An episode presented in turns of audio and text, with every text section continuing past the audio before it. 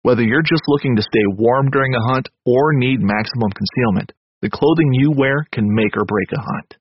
At MidwayUSA.com, we understand hunting clothing has come a long way with more meticulously crafted camo patterns, advanced scent control technologies, and weatherproof options to withstand the elements. Hunters have to wait until their favorite season, but shouldn't wait on gear, which is why Midway USA offers super fast shipping. When you're ready for your next system, log on to MidwayUSA.com. Knives, machetes, saws, and shears, multi-tools, shovels, swords, axes, spears, hatchets, and tomahawks. If it cuts, snips, slices, or chops, Midway USA has it. Find great gift ideas in our huge selection of pocket knives and other everyday carry folding knives. Make a statement or create a family legacy with one of our top-of-the-line hunting knives. We've got a great selection of manual and electric sharpeners, too. For just about everything for the outdoors, check out MidwayUSA.com.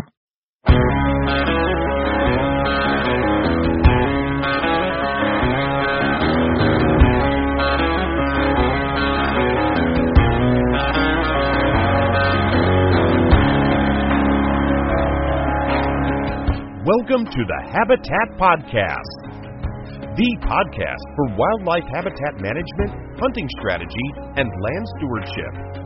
And now, your host, Jared Van Hees. Welcome back, everybody, to another episode of the Habitat Podcast. I'm your host, Jared Van Hees, and we are here to become better habitat managers. Thanks so much for tuning in, listeners. We love you guys. We really appreciate you coming back, and we have another special episode for you here today. It is a game plan style episode from none other than my friend Al Temechko out of Ohio. Al scored a great opening morning early season mature eight point buck, and we're going to find out why. We're going to dive into the habitat, the hunting, the reasons, the weather, anything that could have helped Al out with this deer, including trail camera inventory and then tracking a hell of a track job, and learn from that.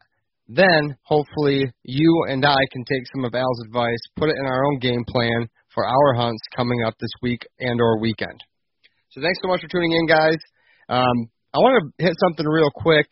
If your food plots are looking a little bare, uh, get out there and hit them one last time with some rye or some grains. Um, I use Killer Food Plots, Crop Duster, and what that does with the rain we got two days ago, we're getting today and tomorrow, that's going to help that germinate and fill in these spots. It's also going to provide some really nice young, fresh growth, which deer love the most, especially on things like rye. So I urge you, if you haven't, you know, made your food plots as pretty as you'd like, to get out there and uh, top dress with some grains one more time before season, or even during the early part of the season. I know that rye has a real low uh, soil temperature before it stops germinating, so it'll be helpful and uh, it'll put out some more food for your deer and for your wildlife. Now, I want to thank our partners of the show who make this possible. We have Packer Max Cultipackers, Huntwise, Killer Food Plots, Michigan Whitetail Pursuit, The Habitat Hook, Realtree Lake States Realty and Auction, Sound Barrier Hunting, and Morse Nursery. We got Morse back on, guys. Get ready for some great tree planting, tree sale type uh, information coming soon. Get your tree thoughts and orders ready. A lot of guys wait till spring to order when you really need to be ordering in the fall. So we're going to cover that here soon. But without further ado, let's get into this game plan episode on the why, how, where, and when for Al Temechko and his great mature eight point buck.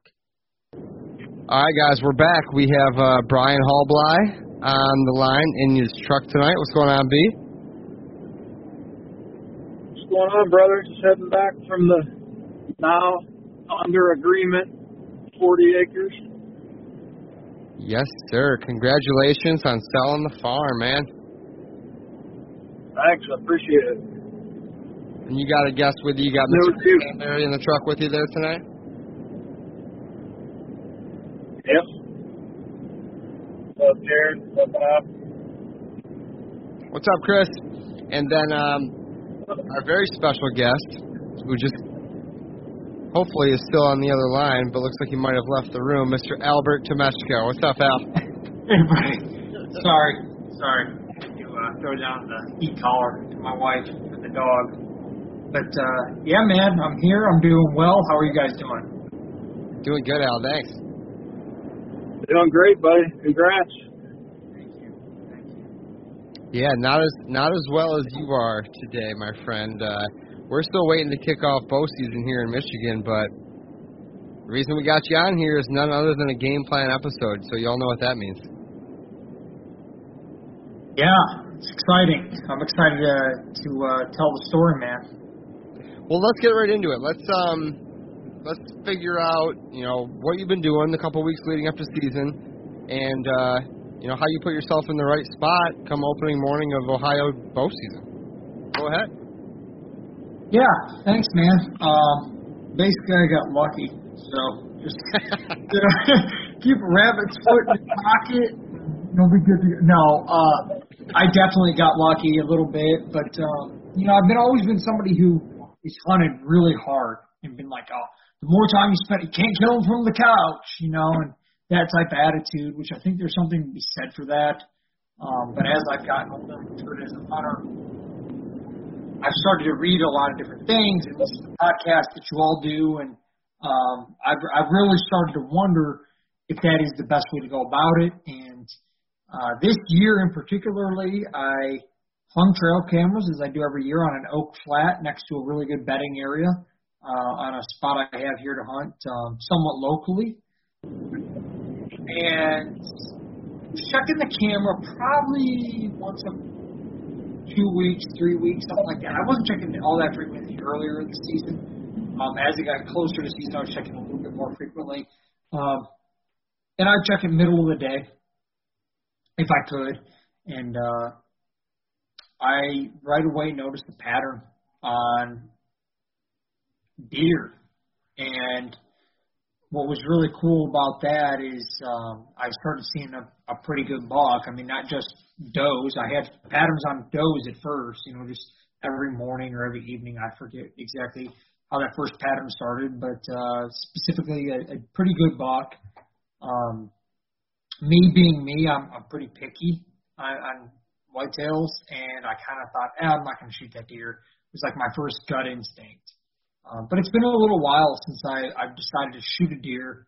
And I talked to a couple good buddies, Zach and Danny, who you actually had on the podcast not that long ago, sent them the pictures, and they're like, Al, are you nuts? Like, that's a pretty good deer, dude. I think he's probably four years old at least. Like, you know, you should kill him. He's on a pattern. Like, what do you, you know, you know how hard it is to have a deer on a pattern or whatnot. And, um, yeah, I mean, it's right next to a bedding. It's like a fallow field. There's an oak ridge there. It drops down next to a creek and the deer was showing up uh, pretty much every day at 8:30 in the morning.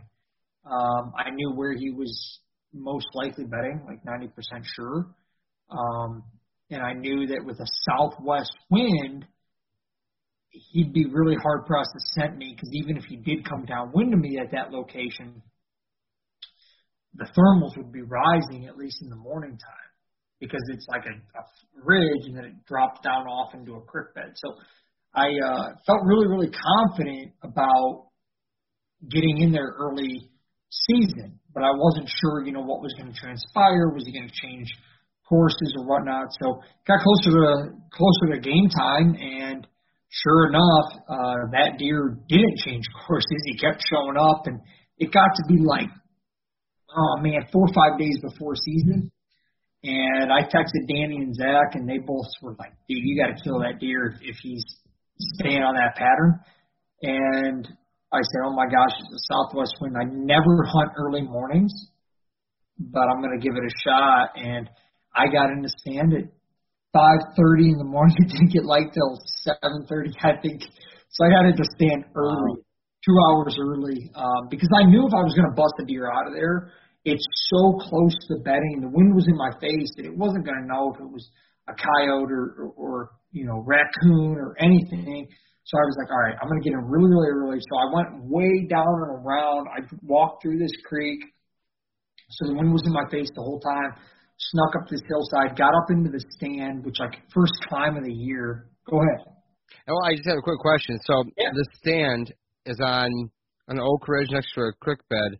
Was he coming in there for acorns or young browse, and was he there on every single wind direction, no matter what? So, yeah, acorns for sure. Um, there was there, there's a million acorns this year. Like it's unbelievable. Um, that's primarily what it, I mean. Honestly, there's like a bunch of like stilt grass in there that needs sprayed with glyphosate, but um, acorns for sure. And then in Ohio, we can bait. So once I had him started to pattern, I started throwing corn down probably about a month ago. Okay. Um, not a lot. I probably threw 10 pounds down at a time. Um, and I started getting him really, really consistently just on that corn. But he was coming through there. What I think he was doing, honestly, is he was going out into some soybean fields, and he was working his way down this oak ridge every like morning around 8:30, coming through there, eating acorns, and he was going back to bed. And he did that every morning for like two or three weeks until I started putting. Then I started putting corn down just because I'm like, well, um, there's quite a bit of hunting pressure around here. I want to make sure I keep, Keep this. Consistently around. Yeah. So I just started like scattering, just like with, within the acorns, right? So anyhow, yeah, he um he comes down now that field behind, which I'm allowed to track deer in but not hunt it. It's it's like 25 acre fallow field, like probably hasn't been touched in five to ten years. It's just nasty thicket. It's awesome actually, but um I wish I could hunt it because there's some sweet like sweet setup spots. But nonetheless, um yeah, he came down that oak ridge and was eating acorns, and there was a couple does that had come through, and he was kind of just smelling around, and uh, I mean, the rest is really kind of history from from that part of the hunt, at least. I mean, he turned well, he stayed away from me for a while. His butt was facing me, and I was like, ah, I could shoot him quartered away pretty hard. You know, his his heart was showing, but it was really quartered. Um, and I thought, don't you know, don't rush it. Just take your time and just wait. It's it's opening morning at 8:30 in the morning. and, uh, yeah, I mean, he came through just like clockwork. It was it was like this never happened, especially to me. Like this doesn't isn't supposed to happen this way. And uh, yeah, he he was broadside at 19 yards, maybe 20 yards, something like that. But he uh, immediately, he started to jump broadside, just typical as a you know, doing buck things, right? He starts walking right towards. He was walking quick. So I drew back really quick, and I'm just like, "Meh," and he doesn't stop. So I just was like, "Meh," and he stopped, and I settled the pin right above his leg, and calmed down for like maybe half a second. And when you say his leg, you mean that elbow, like his elbow? Yeah, yeah. I always follow that front leg up about two inches up and about a half inch back. I mean, that's maybe an inch back, rough, give or take. I, I mean, that's kind of like my go-to spot. And, uh, Yeah. and I, I settled that pin right there.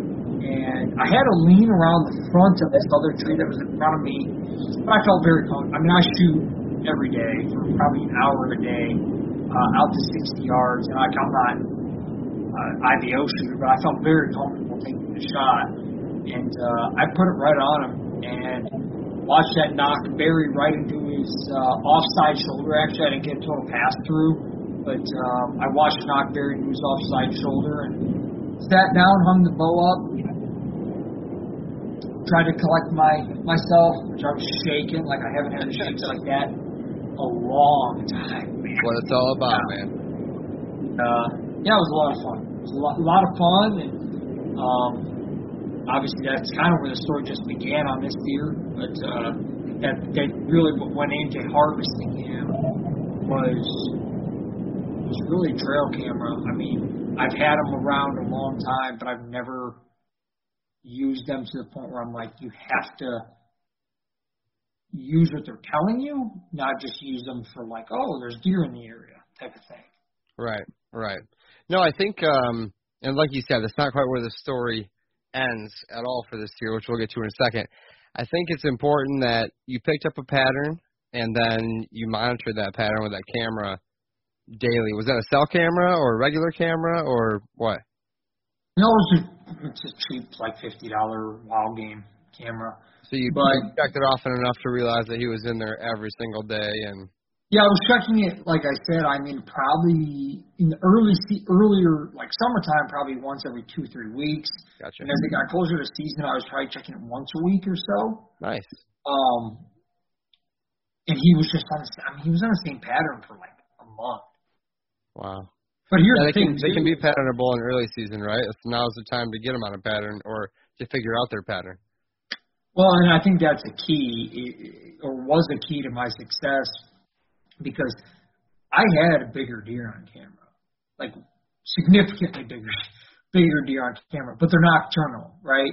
So it's like, I mean, having those goals instilled in your head is to like, well, am I happy shooting a four-year-old, you know, decent eight-point buck, or am I going to hold off for, I don't know what the other one was, but say a ten-year-old 100 50 inch deer.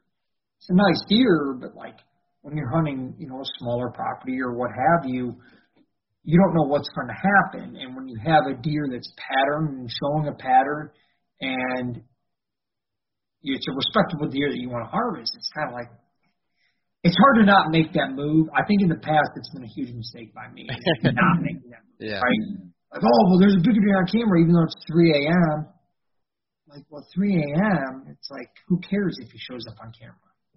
There's a bunch of sayings like that, right? One in the hand is worth two in the bush, or Yeah. or exactly. don't don't pass a deer on your first day, you'd shoot on your last day, which is I'm half on board with that, half realize that expectations change throughout a, throughout a hunt or a season.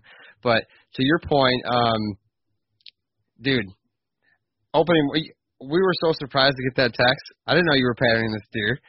You know, this is a none of us knew, and then all of a sudden we get this bloody arrow text.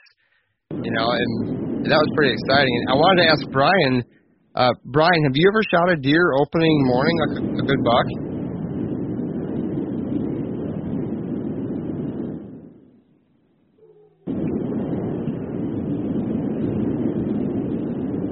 Brian, you there? Yeah, can you hear me? Yes, sir. I w- did you hear my question? No, you broke up. Sorry. Oh, I was gonna say, uh, have you ever shot an opening morning buck, like a good buck like this before? I have not. No, I never have either. So, Al, I guess let's keep moving on into uh, what happens next. So, uh, boy, this is where I learned a lot of lessons. Um, I guess I'll start with always trust your gut as to where you hit a deer.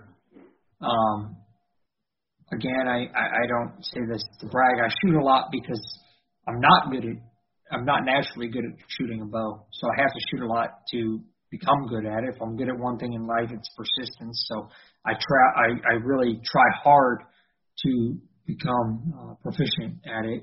So I um, felt very, very confident in my with my bow. The last four or five deer I've killed haven't ran six, but 60 yards maybe. Um, so I tell you all that because I shot this deer. I have Lumenoks. They're legal in Ohio. Don't let anybody get worried. Um, but uh, I put this. I, I what I thought I put it right on this deer. You hear that a lot, guys. You know, oh, I put it right on him. I put it right on him. Well, um, I really felt confident that I put it right on this deer. And what ended up happening is uh, it didn't get a pass through. I hit the offside shoulder. I backed out for two and a half hours and came back to find uh, really, really good sign. I mean, really good blood. Um, a great, great looking arrow. It busted off about inch and a half from the fletchings, Wow. which, yeah, the fletchings were covered in blood as well. So it looked like it had punched all the way through up to the nock. The nock had been blue. It was covered in red. Bounced back out the other way, and um, broke off in, what I thought was the front side shoulder. And like I said, gave the deer over two and a half hours to just, you know, let the deer go run, lay down, and die. And that's really where things got interesting because we got 10 yards into the track and found that arrow. We went a little bit further, um, found blood, found blood, found blood. Sure everybody can relate to that, right? You and your buddy or cousin or whatever are walking. Me and my cousin Zach, who's my right hand man, are walking and blood, blood, blood. It's like, oh, this is good, you know we thought we saw a couple bubbles in the blood, and then it's like 80, starting to get warm out. It's almost getting 80 degrees at that point, and starting to get a little bit nervous. Are we seeing bubbles, or you know what's going on? And uh, it was obviously as I as I explained, it was really tough tracking, but but no excuses being made. Um, long story short, we tracked that deer for 250 yards. Um, I spent just myself and, and my cousin spent about seven hours Saturday tracking that deer on foot. We walked this one area um, over three miles each and searched every way we knew how to, to try to find that deer. Um, Sunday, at that point, I mean, we knew the, the meat would be spoiled, but uh, still wanted to honor the deer. I mean, I, I really still felt like I made a good shot. Um, Sunday came, we flew a drone actually over this like CRP type field, you know, fallow field for three hours or two and a half hours, something like that. I can't remember. Um, and then I we didn't find it, and I walked the field for. Oh man, I'm getting tired talking about it. I think I walked the field for another hour or something. I searched every body of water. I searched every creek bed I could. Um, I think I wore binoculars since Saturday. Like, I mean, my neck's getting sore um, from from wearing them. But all, all joking aside, I mean, we searched and searched and searched and just couldn't locate the deer. And that sucked. Um, Monday, I, I, I looked after work and couldn't find the deer. Um, couldn't find any additional sign. We had a ton of rain move in Monday afternoon or evening. So it just was one of those things where it's like, well, that's the deer that gets away. And Jared, I'll be honest with you, man. I mean, I've never learned more from a deer. Um, I had another good friend of mine come in and help try to track the deer out. That would have been on Sunday. Uh, you know, and a lot of times I, I'm texting you, I'm texting all my buddies at that point, right? I'm like, hey, I had this deer patterned. I thought I put it in the pump station. And uh, I had a lot of guys telling me, well, don't worry, man, that deer's probably alive. You know, and if I learned anything from this whole experience, it's like, trust your gut. Because if you watch an arrow hit a deer, like we try to immortalize it, you know, like oh it's it, it can live, you know, the no man's land, like all this stuff. And I can send you the picture if you want to put it up with this game plan episode just to show people how tough these creatures can be. Um, if I shoot every deer the rest of my life where I hit that deer, I'll have a hell of a good hunting career. Because I mean, I hit them about as good as you can hit them. You know, I mean, it could yeah. be a little bit lower. It could probably be half inch forward, but I, I don't know what happened. Uh, I don't know why that deer ran. Uh, I ended up obviously finding him a couple days after I shot him. Um, he had ended up making about a 500 yard circle. And I just went with my gut. I said, you know what, that deer has to be near a creek. I kept searching creeks, kept searching creeks. I searched the same creek five times or four times, and on the fifth time I found that deer. So it sucks. Um, I fear because I don't really have an ego to to try to pump that I made you know per- perfect shot or the perfect anything. Um, I share it because I hope somebody learns from it. Yeah, you know? and I I think what I admire about you is your relentlessness, your persistence.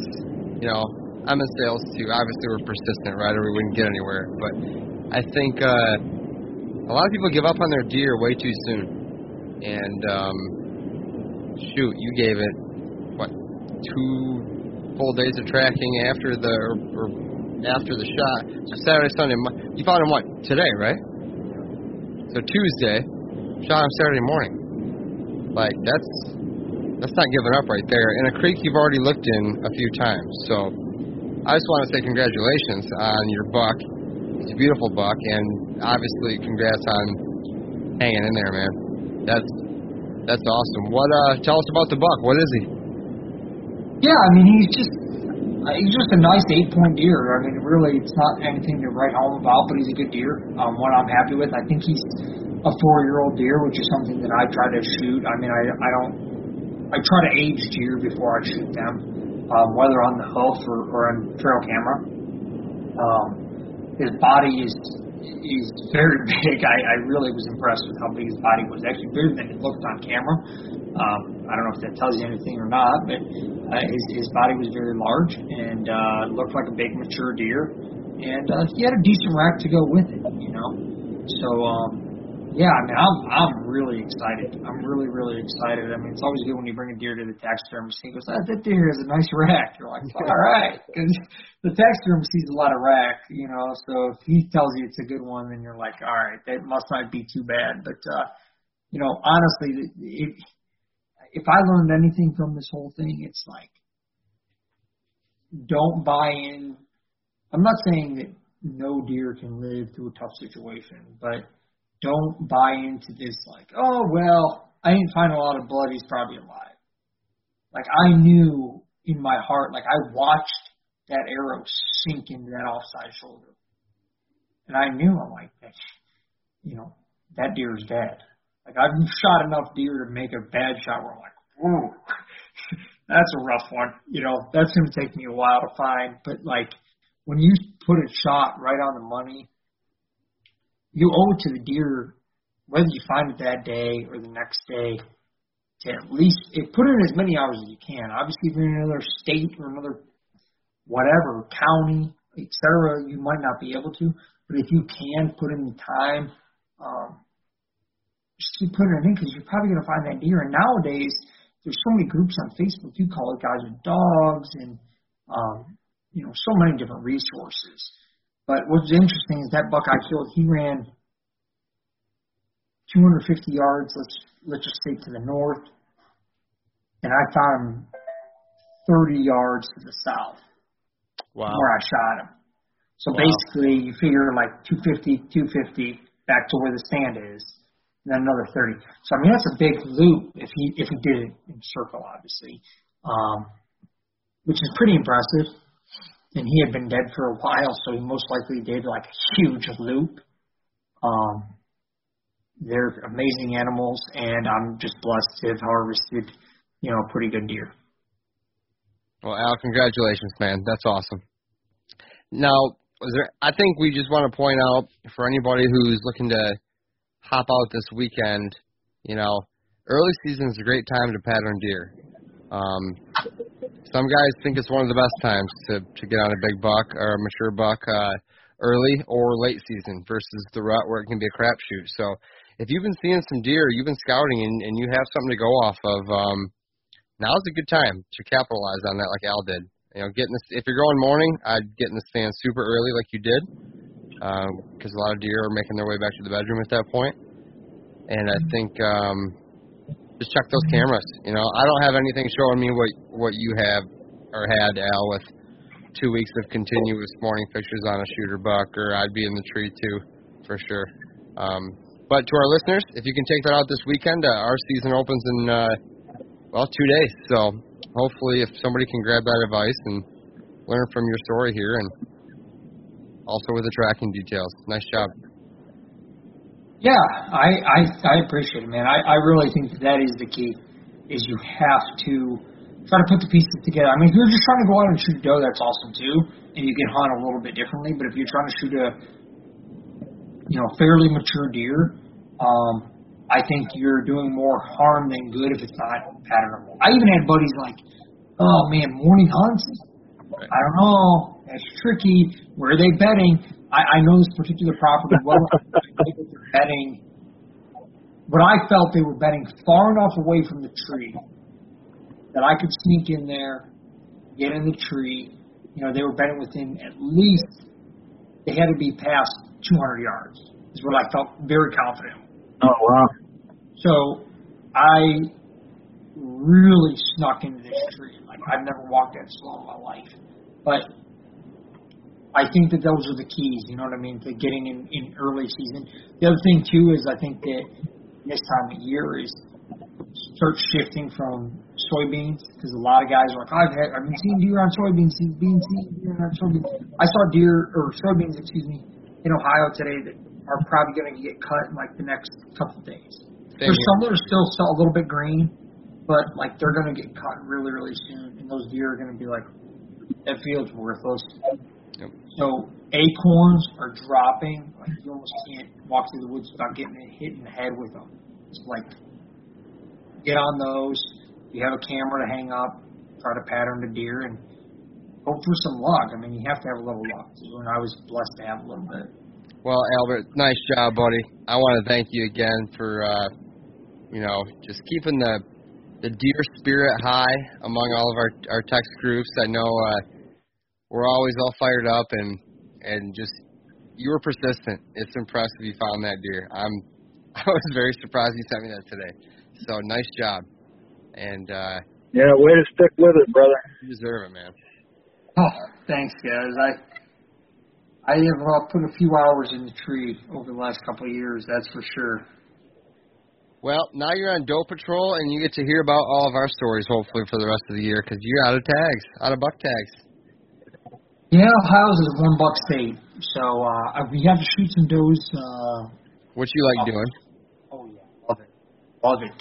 Um, so shoot some does off the farm. Uh, my cousin Zach has a buck tag. Obviously, he's got big shoes to fill. He's killed some real good good deer over the past couple of years. It's gonna be fun though, because I mean, obviously having somebody checking cameras, putting out uh, feelers for a couple different properties, trying to get some recon as to what's happening where. Um, maybe hanging a stand or something. I, I think it'll be a really good opportunity to put him on a real special deer.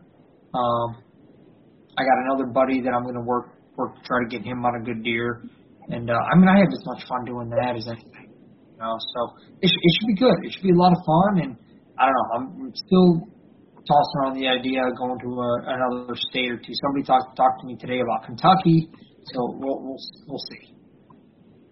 Well, if you don't, yeah, you got PA, Pennsylvania? and if you don't head south, you can head north to good old Michigan. I got a stand for you. Yeah, I might hit all of them. I got like 20 days of vacation left. I tell you what, if you were gonna stop hunting Ohio because you're tagged out and hunt three states, Michigan and PA might not be in the top three. I don't have friends in the Kentucky's a good one. Kentucky would be. Kentucky is.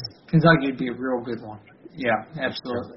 I don't know. Pennsylvania has a lot of good deer now too, and I see a lot of deer. All these Michigan guys, we don't have any big deer. We don't have any big deer, and I'm like, man, the trail camera's lying or what? Because I see a lot of big deer killed out of Michigan, so I wouldn't be uh, too torn up to go there either. Yeah, I, I I give it I give it some hell, but it's it's always a tough, pressured hunting good time. So, well, Al, thanks again for coming on, man. We're gonna keep we're gonna keep uh, these game plan episodes up. Um, hopefully, we can teach you all something, or you can grab something from these episodes and put it into your own game plan this weekend. So, thanks, man, and congratulations once again. Can't wait to uh, get this online tonight so people can listen to it right away. Thanks, guys. Good talking with you. Congrats again, Al. Way to go. Thank you so much, listeners, for coming and listening once again to the Habitat Podcast. We really appreciate it. If you could, please do us a favor, leave us a five star review on iTunes or wherever you listen to this podcast. If you type out something nice, I will send you a free Habitat Podcast decal. If you haven't been to our website, habitatpodcast.com, we have our Habitat Property consultation services on there under the Land Plan tab. Check out our HP Land Plans there. We also have hats, t-shirts, and decals up at habitatpodcast.com. Of course, all of our podcast episodes. And then we have a new Habitat Podcast journal where you can learn about deer anatomy and some cool thoughts, um, you know, more of a blog post from us every now and then. We'd really love it if you went over to our Instagram, Facebook, and YouTube, found the Habitat Podcast, and please subscribe. That really helps us. And thank you very much to our sponsors. We have Michigan Whitetail Pursuit, Packer Max Cultipackers, Huntwise, Killer Food Plots, The Habitat Hook, Realtree United Country Land Pro, Lake States Realty and Auction, Sound Barrier Hunting, and Morse Nursery. Thank you so much, guys, for tuning in once again. Get back with us soon. We're going to have another great episode for you as we become better habitat managers.